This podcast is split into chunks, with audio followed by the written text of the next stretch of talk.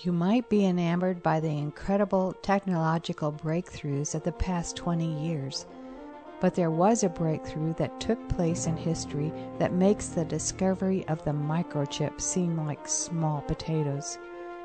If you can get to a Bible, flip over to Deuteronomy chapter 4, verses 32 through 49, as our study leader Dave Wurtson talks to us about an event in the life of Moses and his people that is even more determinative than Einstein's theory of relativity. Something happened in 1400 BC that had not happened before and has never happened again. What was it? Ask yourself, what's the most important event that took place?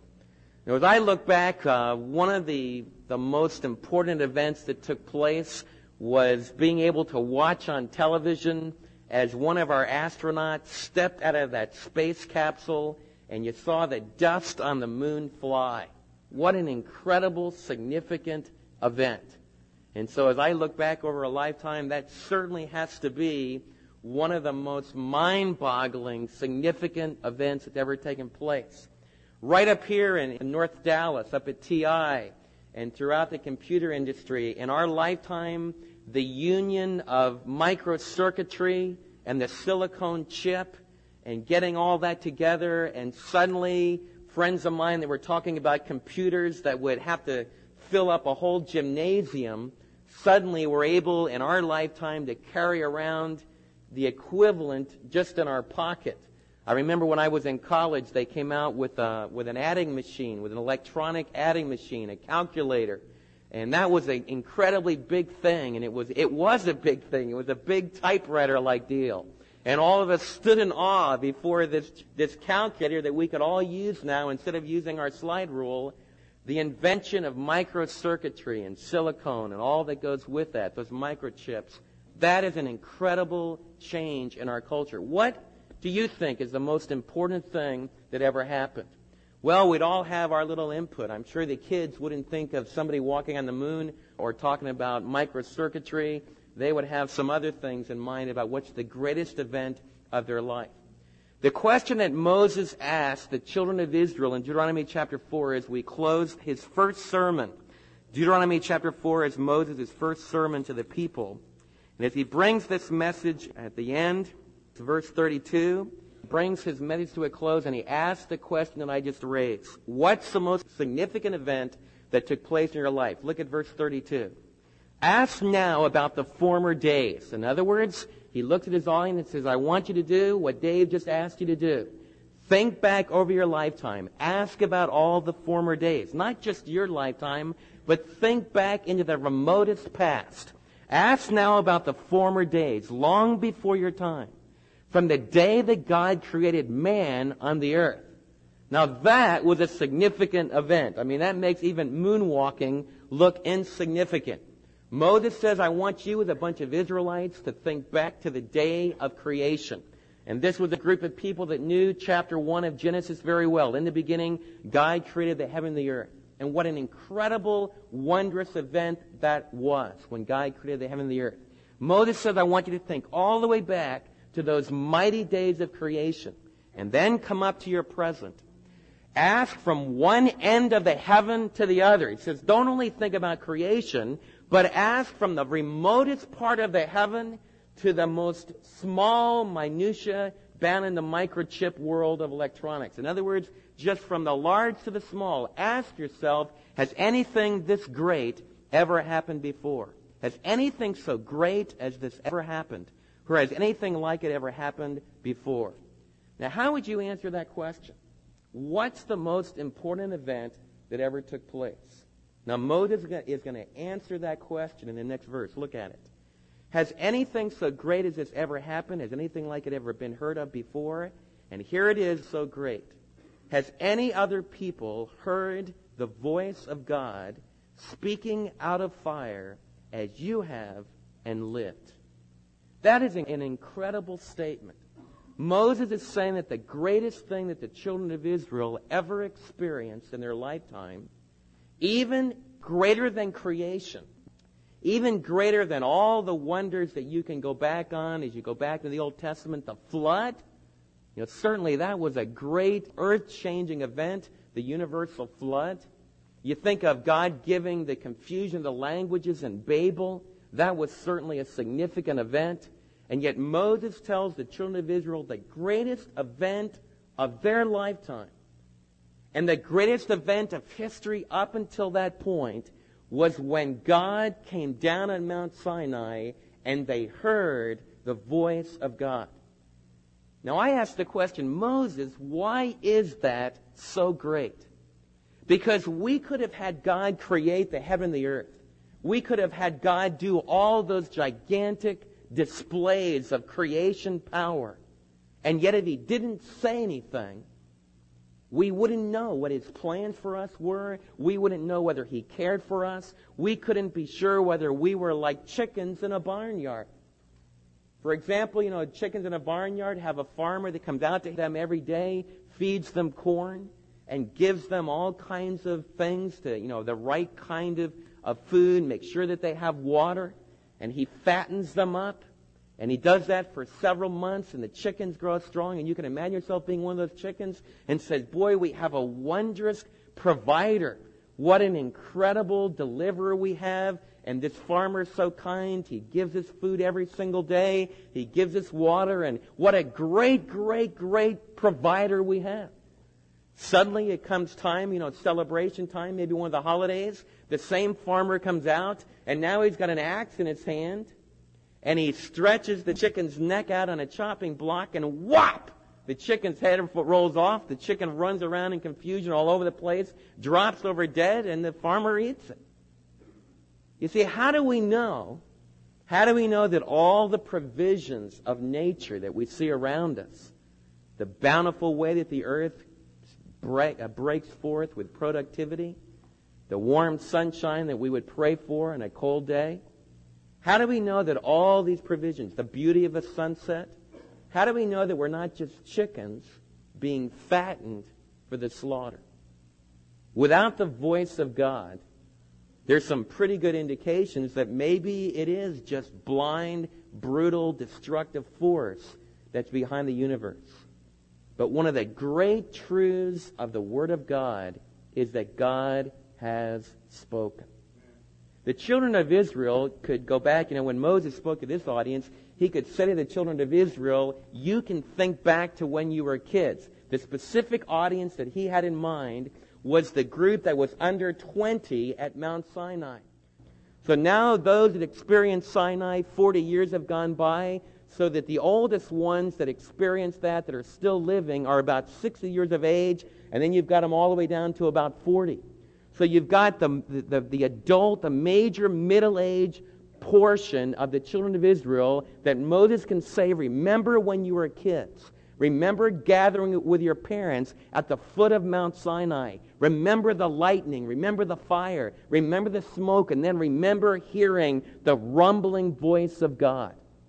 And he says that's the greatest event of your life. And all of the book of Deuteronomy is built on the reality that God has spoken. Now, as I, you know, play the devil's advocate with that, I say to Moses, you know, Moses, that is great for the children of Israel. In other words, you could look at an audience and, and I, you could say, did God speak? Does God reveal himself? And they would all say, yes, God does reveal himself. God does speak.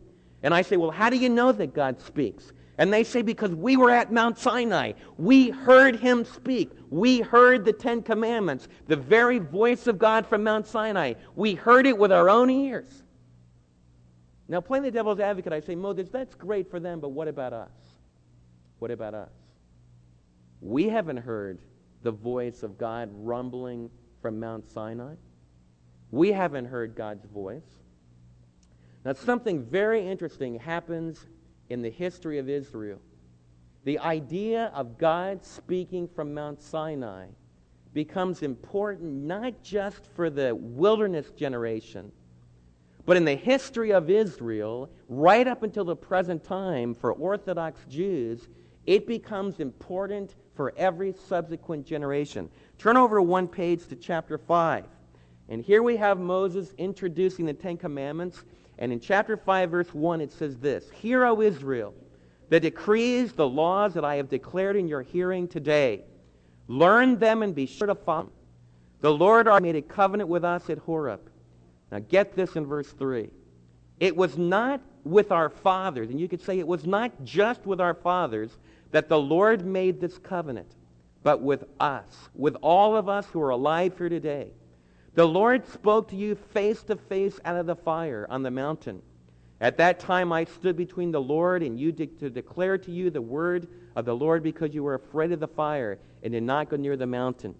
I want you to hear these words. Moses says, God didn't just make this covenant with your fathers, but he made it with you who are alive before me today. Now, in Jewish theology, that became known as the presence of God for all generations. And the idea goes like this The wilderness generation heard the Ten Commandments, they experienced the reality of experiencing it with their senses. Moses recorded that revelation in the Israelite Jewish scriptures, specifically in this case, the book of Deuteronomy that we're looking at today.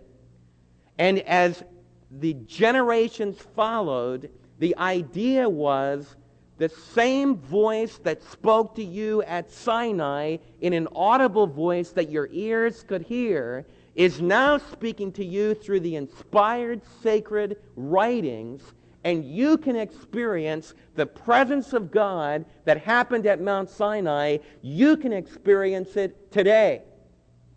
And that's very important. Now, most of us are kind of, you know, playing the devil's advocate, like I mentioned. Most of us can say, well, Dave, I don't really like it that, you know, I don't like it that way.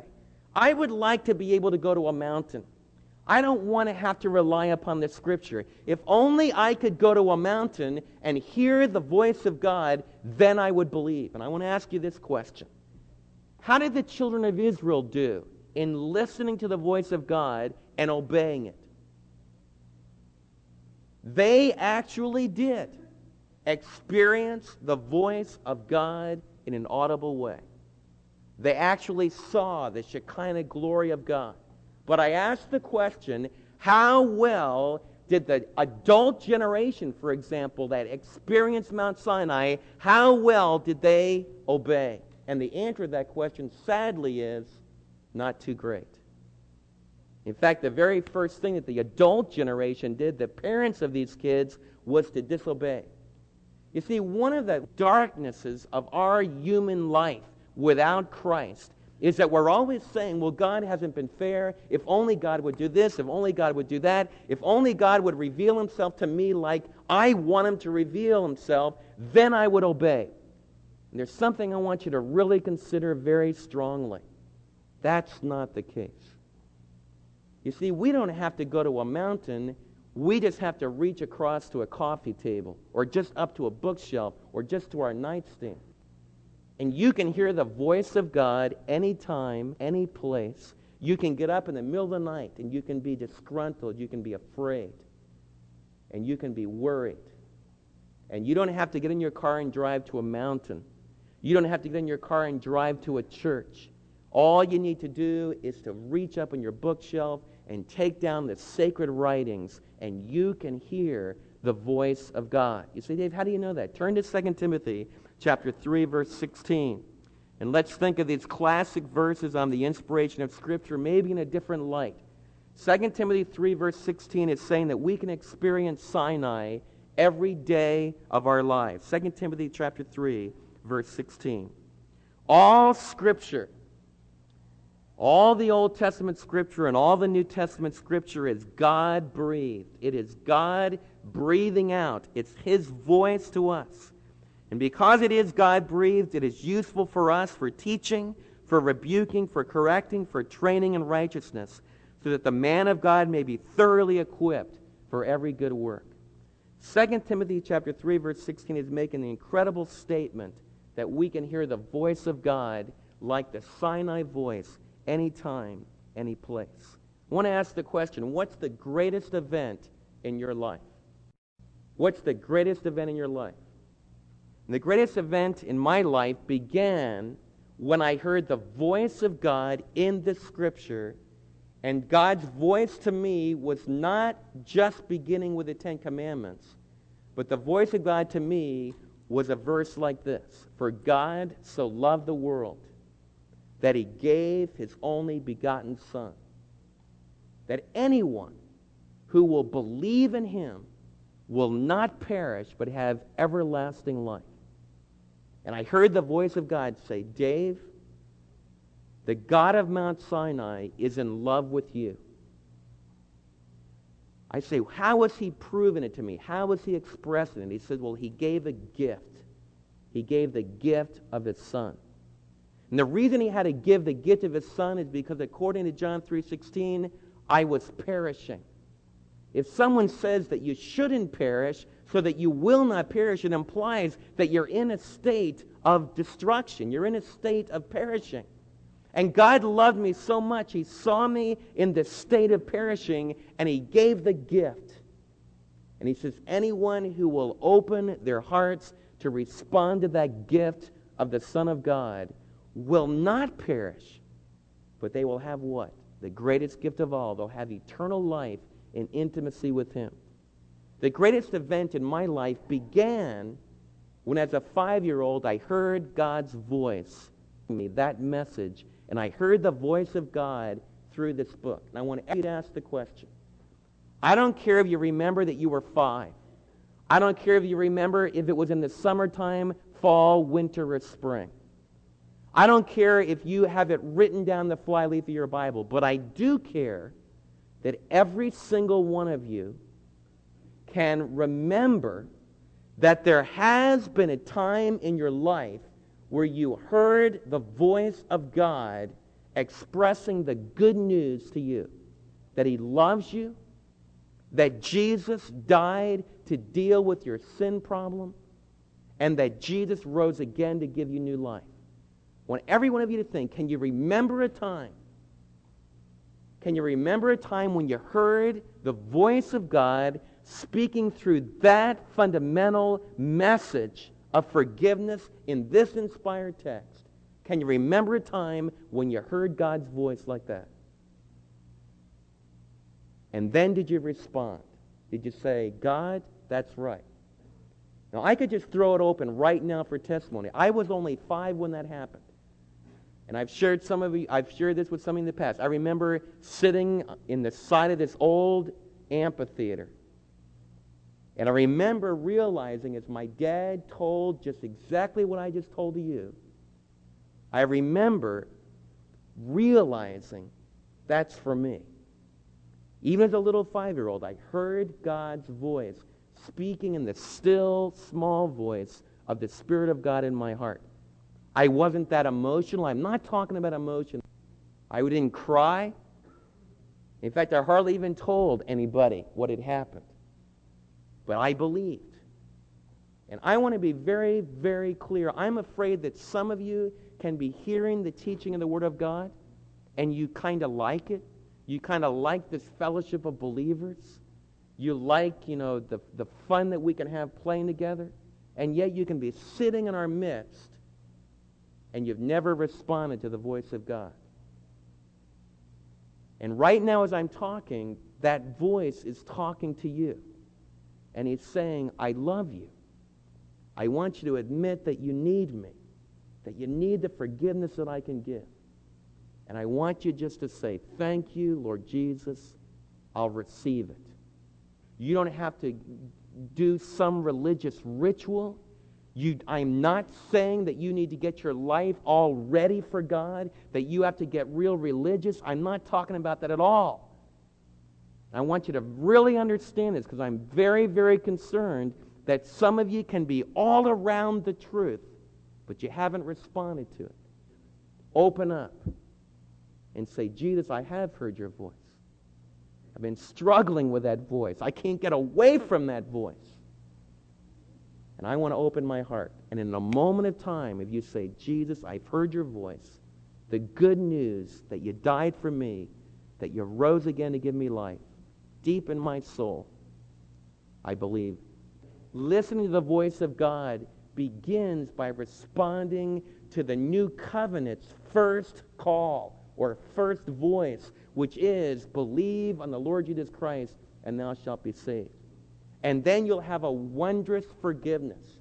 You see, the children of Israel that, that stood at the foot of Mount Sinai and heard the commands of God, they had a great deliverance to look back on. Look at the next verse back in Deuteronomy chapter 4. It says in verse 34, Has any God, has any God ever tried to take for himself one nation out of another? By testings, by miraculous signs and wonders, by war, by a mighty hand, and by an outstretched arm, or by great and awesome deeds. Moses is just piling one exclamation after another to talk about the great deliverance, like all the things the Lord your God did for you in Egypt before your very eyes. Now, this is what Moses is saying was a great thing for the children of Israel. You are a nation. Egypt and the deliverance through the Red Sea gave birth to you as a nation. You became a people. Now, that, you know, from this many years' distance, coming all the way from 1400 BC, the existence of an Israelite nation doesn't mean that much to us. And so I have to try to get you to go back there and realize these people for 400 years had been slaves in the imperial power of their day. It would be like having a small group of indigenous people, some boat people from, say, from Vietnam that get blown in a typhoon and they get thrown up in China. And they end up being infiltrated into the gigantic communist bloc of China. And that communist bloc tries to snuff out this little indigenous group of boat people, 70 to begin with. But over time, this little group of 70 boat people in China begin to explode. And they begin to become hundreds and then thousands and ultimately a couple million people. So much so that the Chinese say, man, we got to get rid of these people. They're threatening us. So not two million people wouldn't threaten the billions of China, but you get what I'm talking about. And that imperial nation kind of kind of just throws them up because God comes in and God starts to do some mighty things. That's what happened in the ancient world with this little nation of Israel. God just shook the imperial power of 1400 BC he took the Egyptian Pharaoh and he wrung his neck. And he said, I'm God. You think you're God. You think Horus and the falcon god, they're the gods of heaven and earth, but I am. And this little slave people was born out of Egypt. And God took them through the Red Sea. It's the greatest miracle as far as the, the deliverance of the children of Israel in the Old Testament. And now they're at the foot of Mount Sinai. They hear the voice of God. Then God protects them for 40 years. And now he brings them to the edge of the promised land. And as Moses spoke to these two million people, it, the tears would roll down their cheeks.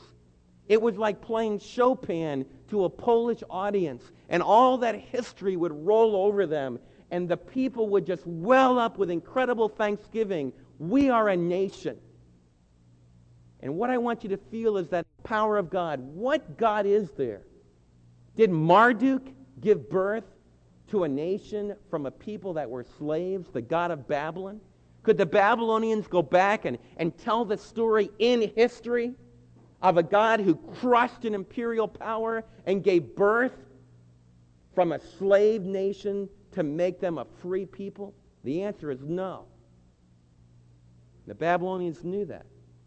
Could Horus down in Egypt, could Horus say, I gave birth out of a people that everyone tried to kill? I came into history in real space and time, and I opened up a path in the sea, and I fed them in the wilderness. Could the Horus god of Egypt make that promise? Could Thoth make that kind of a promise? And that's Moses' cry throughout the ancient Near East. He says to all the other gods, what other God enters into real space, time, and history and brings about salvation? You say, well, Dave, I don't believe it. I think the, the Israelite God isn't any different than any of the other gods.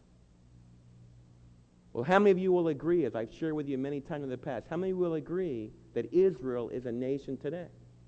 Anyone want to argue with me that Israel's a nation today?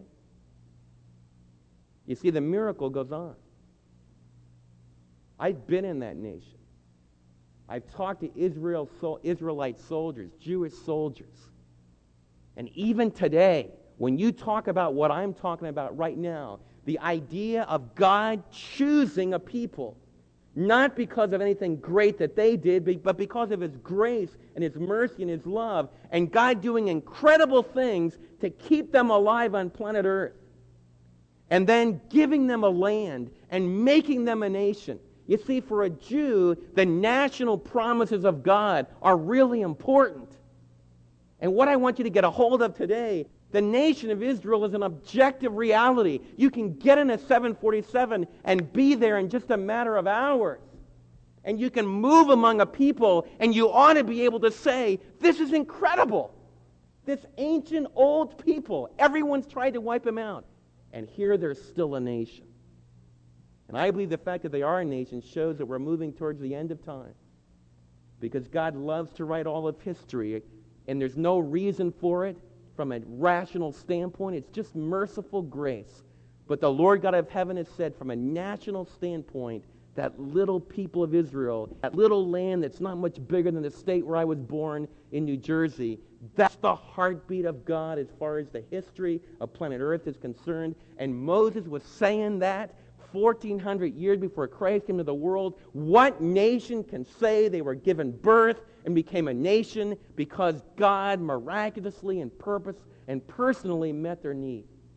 And you say to me, Dave, big deal. I'm not Jewish. And I realize, based upon what you've told me today, that I need to love the Jewish people. I need to care for them. And oh, how I need to fight against anti Semitism. But what does it mean for me? As, as, as I look at this audience today, a greater miracle took place in your life. A greater miracle took place in your life. Turn to Ephesians chapter 3. And God speaks to us about giving birth to a people, and it's an even greater miracle than took place in the Old Testament. In fact, not Ephesians 3, but Ephesians 2. Same page, just over one page. Ephesians 2, verse 11. I want you to look at Ephesians 2, verse 11. Therefore, remember the, that formerly you who are Gentiles by birth, and you were called the uncircumcision by those who call themselves the circumcision. In other words, you were called non Jewish by those who were Jewish. Remember, now, here's the state that we were in. Remember that at that time you were separate from the Messiah. You were separated from the Messiah. You were excluded from the citizenship in Israel. All those promises in the Old Testament really didn't directly apply to you.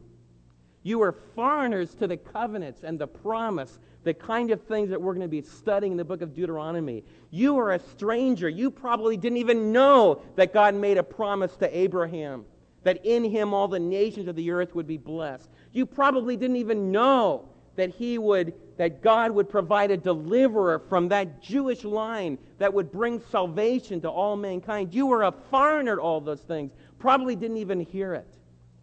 But now in Christ, in the Messiah Jesus, you who were once far away have been brought near. And you've been brought near through the blood of the Messiah.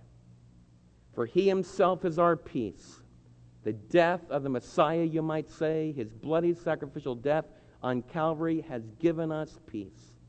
He has made the two one, Jews and Gentiles, now united together. He has destroyed the barrier, that dividing wall of hostility, by abolishing in his fleshly body, the human body, and being born of a virgin in Bethlehem. By abolishing with that body the law with its commandments and regulations, his purpose was to create in himself one new man out of the two, thus making peace. And in this one body, now the church, this one body which is now the church, to reconcile both of them, both Jews and Gentiles, to God through the cross by which he put to death their hostility. Jesus, he came and preached peace to you who are far away, and peace to those who are near. For through him we both have access to the Father and it's all by one Spirit. You say, Dave, the miracle of the Old Testament was awesome. What about the miracle of you standing before me? You see, Jew and Gentile become one in Christ. We have Republicans in the audience, we have Democrats in the audience. If I were to get you moving along the lines of politics, you'd probably tear each other's hair out. But you sit here and listen to the Word of God, and I hope that I've reached a deeper level. Because I hope you say, we're one in the Savior, and we become family. If I were to look at the group economically, some of you are at this end of the spectrum economically, some of you are at that end. Some of you have this view about what ought to be done about educate, school education. Some of you have that view about what should be done about education. But I want you to realize that an incredible miracle has taken place. You have become not one nation, but one people of God in Christ Jesus. Somebody said to me just last night, you said, you know, as I, as I get more involved in, in the family of believers, I start to realize more and more this whole thing should just blow apart. It should all just cave in. And they're right. But because of the miracle, just as powerful as miracle as when, as when God delivered the children of Israel through the Red Sea, when God entered into your heart, like I talked about earlier, and you became a child of God, a great miracle took place. You became not a nation on earth, but a heavenly people, a heavenly nation, citizens of heaven. And it's going to be true forever and ever and ever. And only the Spirit of God. Will you pray with me that the Spirit of God will help me and will help you to realize what an incredible miracle that is? It's not the physical thunder and smoke of Mount Sinai but it's a greater miracle as far as eternity is concerned than even the miraculous power of God in giving birth to the nation of Israel. Now, Moses is greatly concerned as we go back to Deuteronomy chapter 4, as he closes his message. He's very concerned that, that the Israelites don't ever forget this. And so when he gets to verse 35, he starts to to drive his message home. And this is his final statement in this first sermon that he's giving them. He says this You were shown these things. Why? So that you might know that the Lord is God. Why did God do all these miracles? So that you might have an intimate relationship with God and know that he is God. Besides him, there is no other. From heaven you heard his voice. You were made to hear his voice. Why? To child train you the word discipline there means like a daddy who loves his children dearly and he's disciplining them.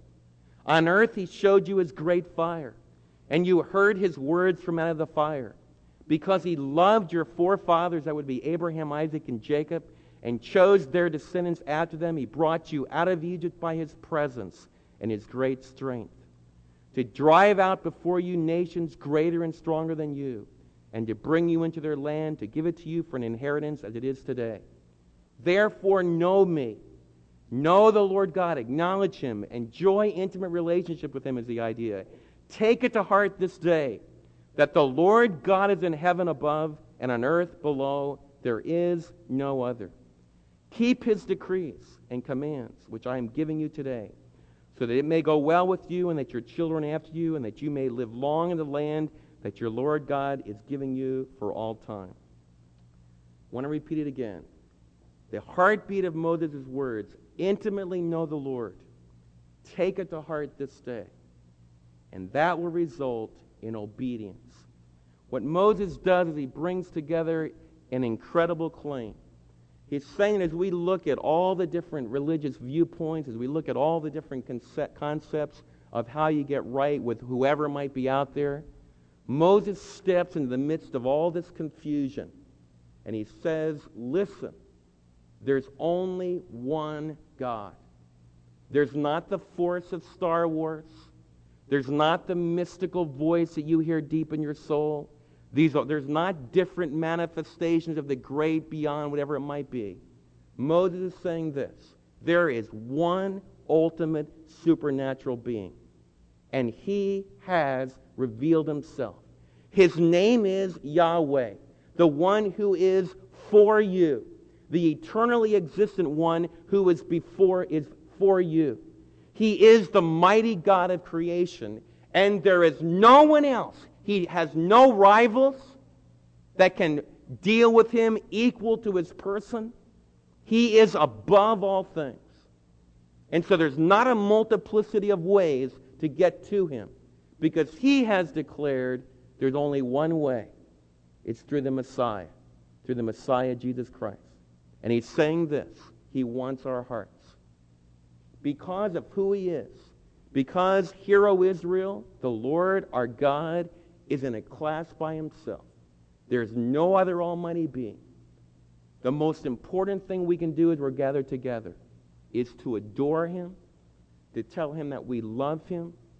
The reason that the, the gut meaning of gathering together needs to be to worship him, which what that means is that we, our hearts, we get rid of some of the extraneous things, and we talk to God and say, God, we love you. We adore you. We thank you for what you've done in our lives. We respond to your voice. And Moses says that out of, out of that intimate vertical relationship becomes right living, moral, ethical living on the horizontal relationship. He's saying that as we learn to worship and adore and to praise and to let God be the exclusive commander of our life, that we learn to obey in everyday life. And so he brings his message to a close, and the next verses talk about the cities of refuge that Moses set up in Transjordan. The chapter closes by a reminder of the great military victories that God gave to Moses over the Moabite king, over Sihon, and over Og. And then he says we're going to move in chapter 5 into the Ten Commandments. We're going to be looking at what I think is the ethical foundation of all of our culture. It needs to be the ethical foundation of our life. It's a group of commands that used to be on all the walls of our churches and our schools and our government. And it needs to be put back there. Because it is the ethical foundation of life. And I want you to see this combination. Amazing grace, how sweet the sound, establishes free and total forgiveness on this vertical level with God. And so we become the people that can know Him we become the people that enjoy relationship with Him. But unless it changes how we live morally on the ethical level, then both the Old and New Testaments question the reality of this vertical relationship. And evangelical Christianity in America today, we've said this for the last few weeks in our teaching the book of Deuteronomy. Evangelical Christianity is very much in danger of talking about a vertical relationship that has very little practical impact in a moral, ethical way. And the message of Moses finishes this sermon to the people is you can't divorce the two. Come and adore him, you'll treat your neighbor right. Come and worship him, you won't cheat your employer. Come and worship him, you will not be a moral sexual. Come and worship him, and you won't steal. Come and worship him. You'll have no other gods before him. You won't be materialistic in worshiping things. You'll be able to enjoy things, receiving them as a gift, but never living for them.